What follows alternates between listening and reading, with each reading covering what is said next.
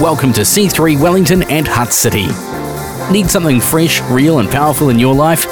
Connect with us on social media, get podcast notifications, updates on events, collective groups, and a whole lot more. We're so glad you're joining us for a powerful and thought provoking message from one of our pastors. We would love to hear how God has touched you in your life. Get in touch through our website, c3churchwellington.nz. So, sit back and enjoy this message.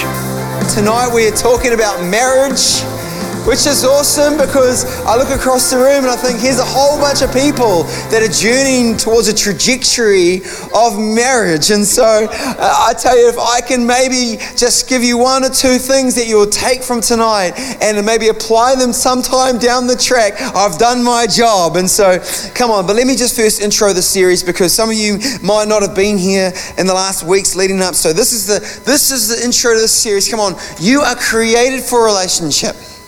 That is the design of God. He said when he, when he said when he made you and when he made me, he said, you know what? I'm creating this person, these people for relationship.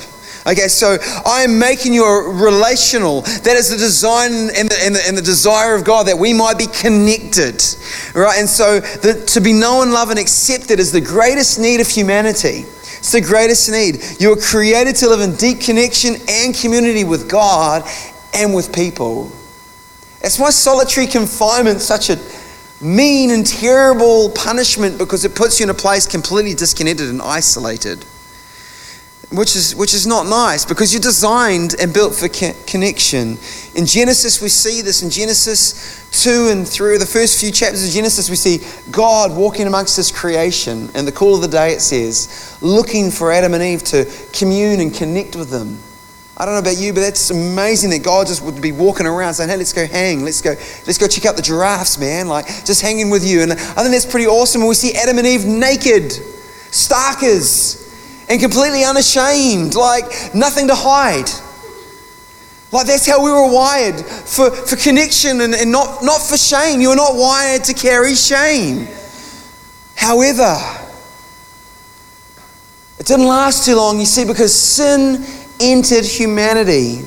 And when sin entered humanity, its death blow was to fracture relationships. You know, I, I think sin gets can get a bad rap and people don't want to talk about it because it might seem like we're talking about do's and don'ts and rights and wrongs and red tape and don't listen to that kind of music and don't watch those kind of movies and read your, you know, kind of rules, right? And so, like, if you don't follow the rules and you've sinned and, like, I'm better than you because I don't sin and all that kind of nonsense. But let me tell you, that's not the reason that Jesus came to, to, to pay the price for sin. He came to pay the price for sin because it broke relationship. And when God wants to steer you away from sin, He wants to steer you away from the thing that's going to take relationship and break relationship. That's why it matters to God, because of your heart. That's why, that's why it matters to God. And so, ever since then, there's been a war against the rhythm of relationship. There's been a war against it, a counter plan to destroy it, distort it, twist it, damage it. But there's these two words which I love in the Bible but God.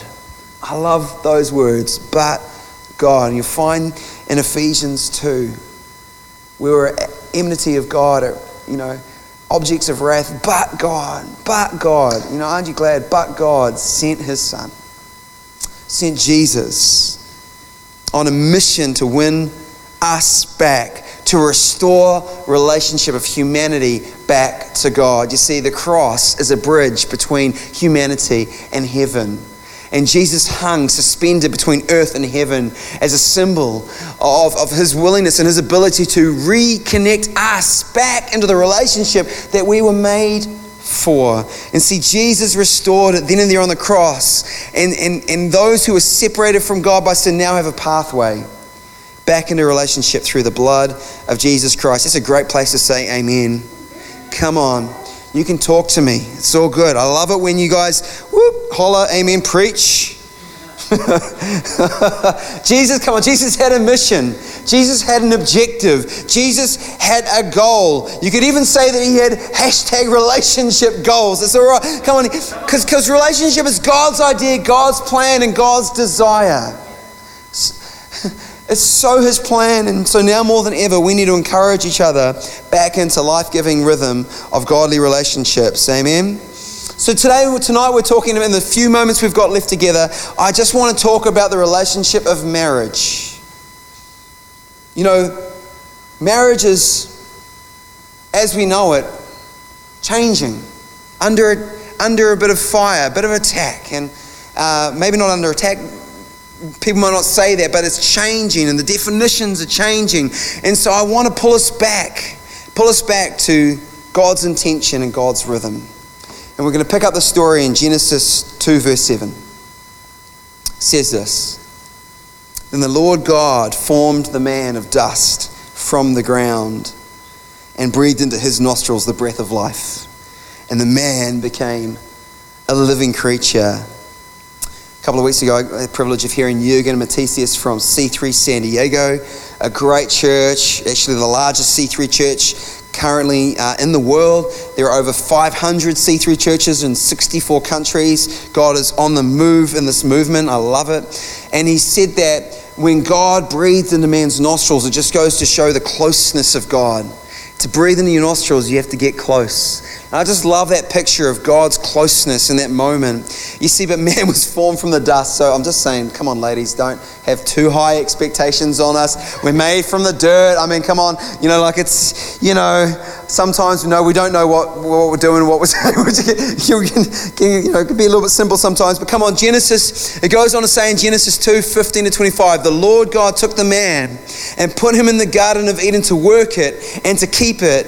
And the Lord God commanded the man, saying, You may surely eat of every tree of the garden. But of the tree of the knowledge of good and evil you shall not eat, for in the day that you eat of it you shall surely die. Then the Lord God said, It is not good that a man should be alone. I will make him a helper fit for him. Now, out of the ground, the Lord God had formed every beast of the field and every bird of the heavens and brought them to the man to see what he would call them. And whatever the man called every living creature, that was its name. The man gave names to all the livestock and to the birds of the heavens and to every beast of the field. But for Adam, there was not, a, not found a helper fit for him. So the Lord God caused a deep sleep to fall upon the man.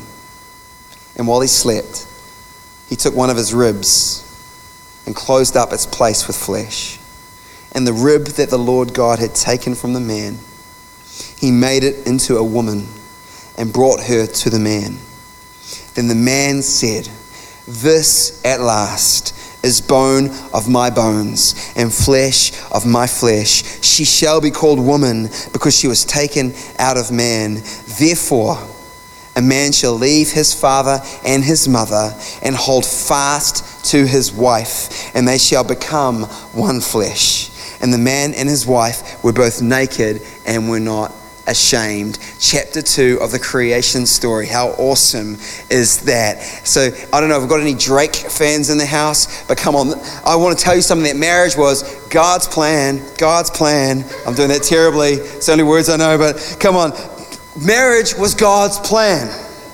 Marriage was God's plan because this is before the fall. We have not had sin into the world. This is pre fall. And God called the man to work the field, work the land. We were called to subdue it.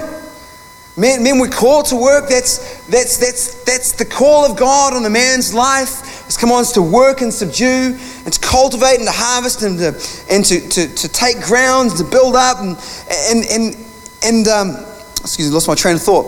And so, and also, he goes on to say that he goes on to say that uh, a man should leave his mother and father and hold fast to his wife. And I find this interesting language because he's just created them, and there's two of them.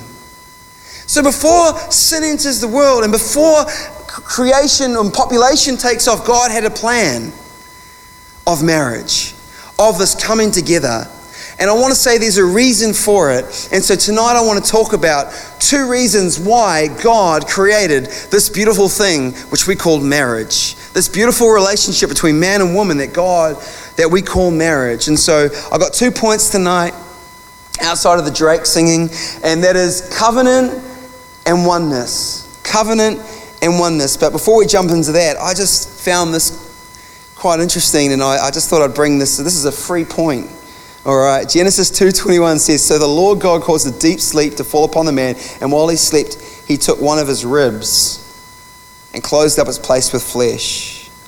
Isn't this interesting? You see, because God is completely intentional with everything he does. God could have taken any, he, God could have formed woman in any way he wanted to form them. Ladies, he could have created you in any way he, he, he wanted to create you. He made us from dust. Right? So he could have chosen, he chose to use a rib from the man, which I find really interesting. And so I thought I'd just do a little bit of a look into ribs. And I had to say at that moment, I thought, hmm, Bex is made from ribs. Yes. Yes. Yes. Any barbecue fans out there? I'm a fan of the barbecue. But here, look, listen to me. This is the role of the rib, okay? the role of ribs, apart from making, you know. Okay, the rib cage, the rib cage has three important functions protection, support, and respiration. It encloses and protects the heart and lungs. It provides a strong framework onto which the muscles of the shoulder, girdle, chest, upper abdomen, and back can attach. And it is flexible and can expand and contract by the action of the muscles of respiration. And I just feel like God saying to charged husbands and husbands to be, your charge is to protect the heart of your wife, to create a support network that she can grow and flourish in and to allow and to be flexible to allow her to grow up to be all that God has called her to be, not to lord it over, and not to control, but to create an environment in which that beautiful woman will flourish and be all that God has called her to be. That's the charge on you men, husbands to be. And so there's a reason I believe why God designed it and did it that way. And I think that's beautiful. All right. Covenant. You with me? Yeah. Point number one, covenant. And we've only got two tonight, so this is awesome. Genesis 2:24 is the scripture we're camping out on, and he says, "And hold fast to his wife. Hold fast to his wife." I read this two weeks ago. Rabbi Jonathan Sacks explains it like this: This is contract versus covenant, not even in the context of marriage, but just in the context of covenant versus contract. In a contract, two or more people come together, each pursuing their self interest to make a mutually advantageous exchange. In a covenant, two or more people, each respecting the dignity and integrity of the other, come together in a bond of loyalty and trust to do together what neither can achieve alone. It isn't an exchange, it's a moral commitment. It's more like a marriage than a commercial transaction. Contracts are about interests, covenants are about identity. Contracts benefit, covenants transform. Contracts are about me and you, covenants are about us. You see, we serve a God who's a covenant keeping God. He's a covenant making and a covenant keeping God. The word covenant is mentioned 300 times in the Hebrew Bible. You better believe God's about promises and keeping those promises. You see, the word covenant means a coming together, a bond, or to be bound together. That's what it means. Marriage is a covenant, it's not a contract. It's not a you do your part and I've got a contract. I've got an employment agreement. I'm contracted to work for Carpet Court. And I have some things I've got to keep up on my side, and they've got some things that they have to keep up on their side. And if I don't keep up my side, they can break the contract. And if I don't, if, if, if they don't keep up on their side, I can go. So that's the contract, right? But see, God's not in the contract business, He's in the covenant business, He's in the promise business. To be bound to one another and to hold fast to one another is what a marriage is a promise of commitment to each other, set by exchanging of vows publicly. I love, I don't know, do you guys love marriages? I love wedding ceremonies. I love going to them. Uh, such a beautiful thing. You see everyone's all dolled up, everyone's dressed up. It's such an awesome thing to see love celebrated and this commitment and con- this commitment and relationship celebrated. And uh, you see, here's what I think engagement kind of reminds me of that moment of salvation, that moment that we say yes to Jesus. You see, there's a moment where when you are proposing, I'd love to know the proposal stories in here. We've got, we've got a couple of uh, married couples in the, in the house. And uh, there's this moment of nervousness where one or the other, often the dude, but whoever, gets on bended knee or whatever and, and proposes. They propose to the other person. I want to marry you. Will you marry me? Will you spend the rest of your life with me? And then they wait for the, the yes or the no, right? You know? And uh, do you know something? That Jesus is on his knees saying, Will you? Will you? To every single one of us, will you? Will you? Like, he's just like, uh, the Revelation 3.20 says like this, I stand at the door of your heart and I knock. And if anyone would open up the door to me and let me in, I'll come in and I'll eat with you and you with me. This beautiful uh, picture of, of, of, relationship. As Mina said, the way to her heart is through food. Come on. It's a beautiful relationship of eating together. But Jesus is like on bended knee, like wanting you to say yes to him. And I love that, that moment of engagement. But you see, marriage reminds me, because of the publicness of it, you see, you're declaring your love publicly. You know, before your family and your friends, you're saying, I'm committing myself. I'm making these vows to be through, you know, through through better or worse, good or bad, sickness and health. I am with you. I'm committed to you. And we do this publicly, and it kind of reminds me of baptism.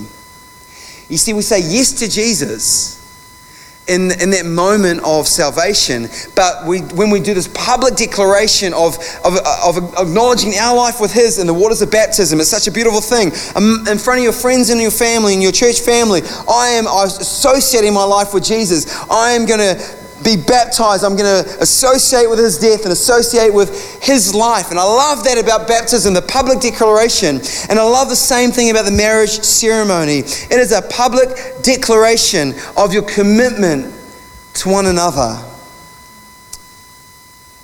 And there's a reason. And that is that marriage reflects marriage is a reflection of God and the nature of God. As we said, God is a covenant keeping God. See, marriage is God's design to reflect God's nature. How else would we understand God's love and commitment to us?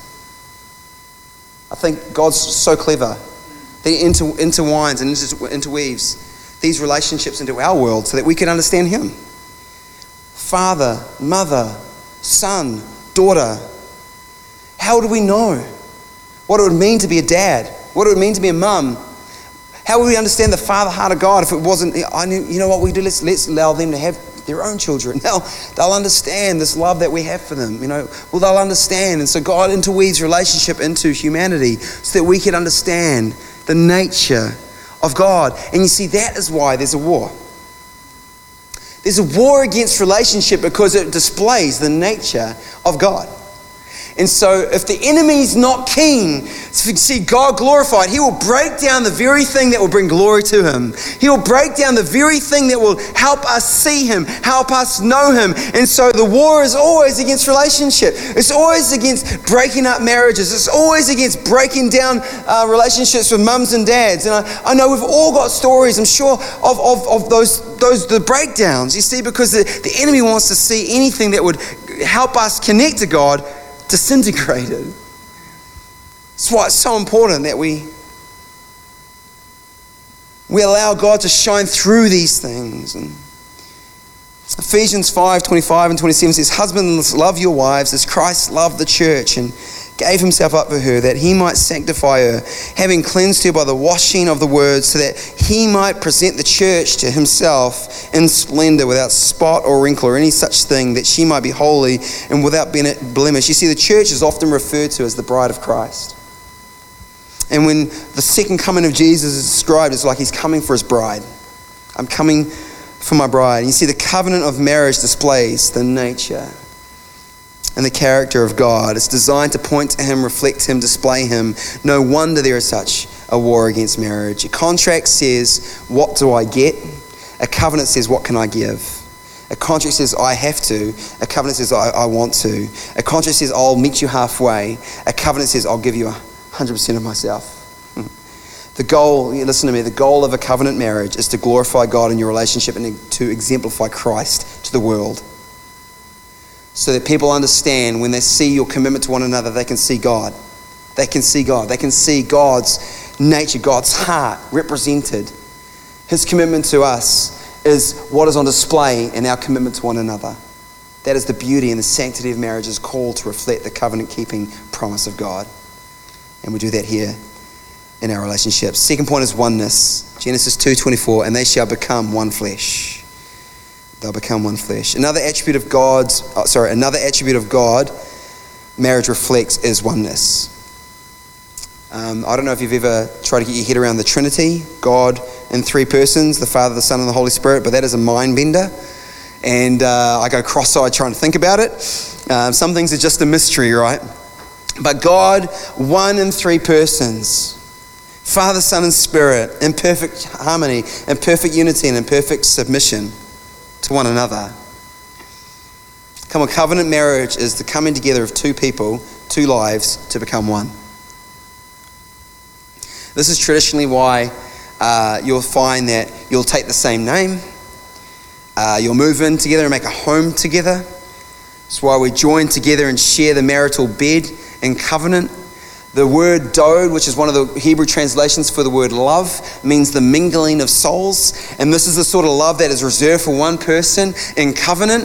Because when you when you go into that place, when you sex is the mingling of souls. If you read 1 Corinthians uh, 1 Corinthians 7, he'll say, What have you got to do? I think the word is prostitutes, but what have you got to do with it? Why would you allow why would you allow your soul to mingle? You see, so there's this, this powerful thing that we want to minimalize. We want to break it down like it doesn't matter, but it matters. It absolutely matters. And see, God is calling us into covenant, into that place of vulnerability to give all of yourself to one person under covenant.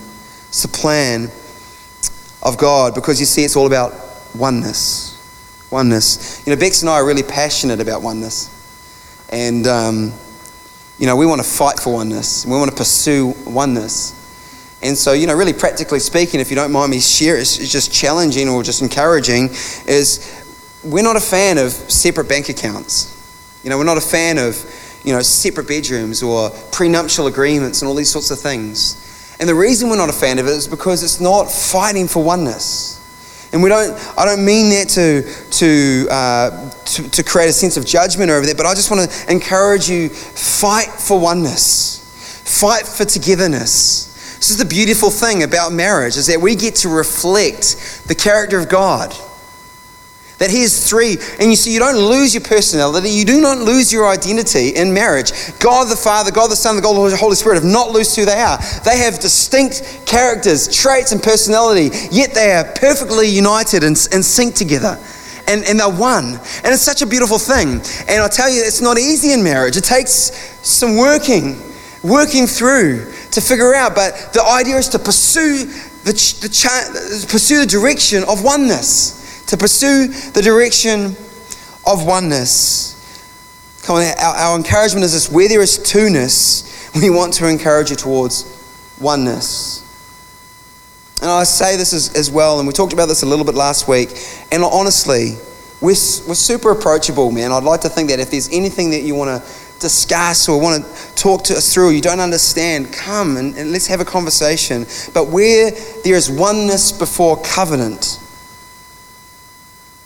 where there's oneness before covenant marriage, we really want to encourage two-ness as we lead into marriage and into covenant and into oneness. That's, that's our encouragement to you.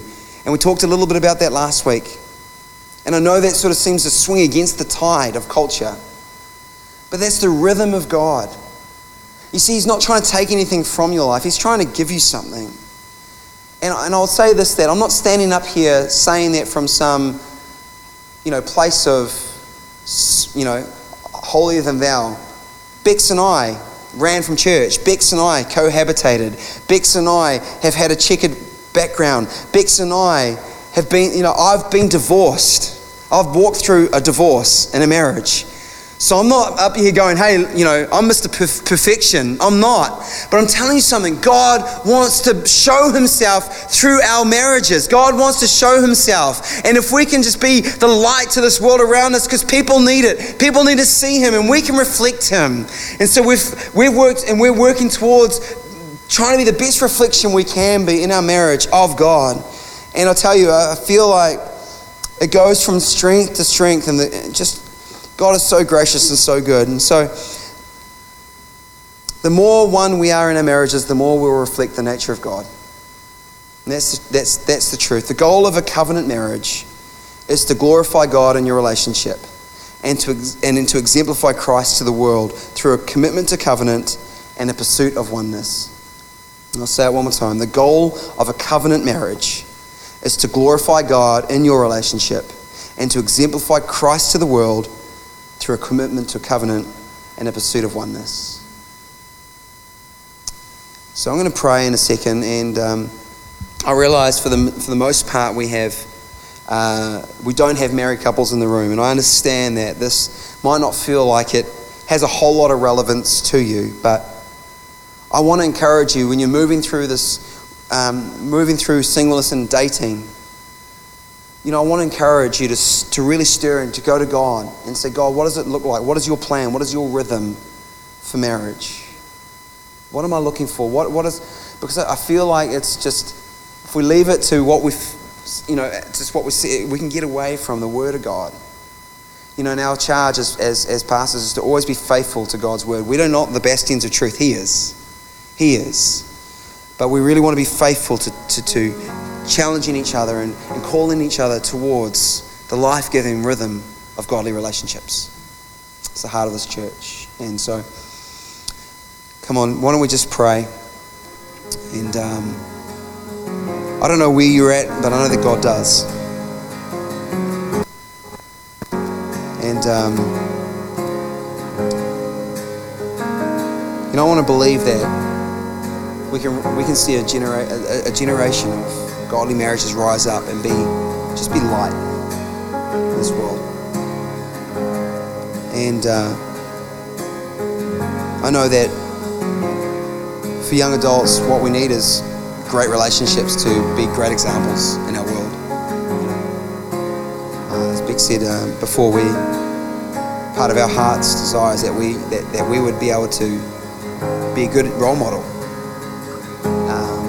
Perfect people, man. Obviously, not we're far from it. We're human beings like you, but it's just our goal that we might be able to encourage and we might be able to um, live an, you know, a life that's, that's worthy of following. And um, so let, us let's pray. I, really believe that you know some of you might come from broken marriages. You know your mums and dads, and they might not be together, and you might have uh, that in your world as well. And so I just really want to pray for marriages, pray over this church, and pray over you, if that's okay. Father God, we thank you. We thank you, Jesus, for this time we have together. God, I thank you that your design is for us to live in relationships that reflect who you are. That through our relationships, the world might see you and know you. God, you are the creator of relationships. It's your design, it's your desire. God, I thank you for the relationship of marriage, and I thank you for the promise that is made at the altar. God, I pray that you would help our married couples to thrive. I pray that they would fight for oneness. I pray that you would stir their hearts, that their marriages would reflect the glory of God and exemplify Jesus Christ to the world around them. Now more than ever, what we need is godly relationships. Father, I pray that you would stir the hearts of your, of your people. God, I pray right now for, fa- for families that are, that are broken and broken relationships, broken marriages. Bex, my wife grew up in a broken family, God. We might not have had that example of, of a great marriage even now, there might be tension in families. God, I pray right now that you would speak to us and that you would be our guide. I pray for healing and restoration to the damage of relationships. I thank you that nothing is beyond your restoration, God. I think there's nothing that you cannot mend, that you cannot bring together. So, God, we pray for these marriages. We pray for our mums and dads. We pray for this, the friends and family and those around us that we may know. We pray, God, that you would that you would stir their hearts and God that you would redeem, that you would restore, God, I thank you that you're a covenant keeping God. I thank you that your promises are yes and amen. I thank you that when you say, you, when you make a promise to us, a vow to us, you keep it. God, I thank you for that. I thank you for that. God, may this church be a place where marriage is celebrated, supported, championed. Love you, Jesus. We thank you for this time we've had together. I pray that you bless us as we go from this place. In Jesus' name, and everybody said, Amen. Amen, church. Awesome.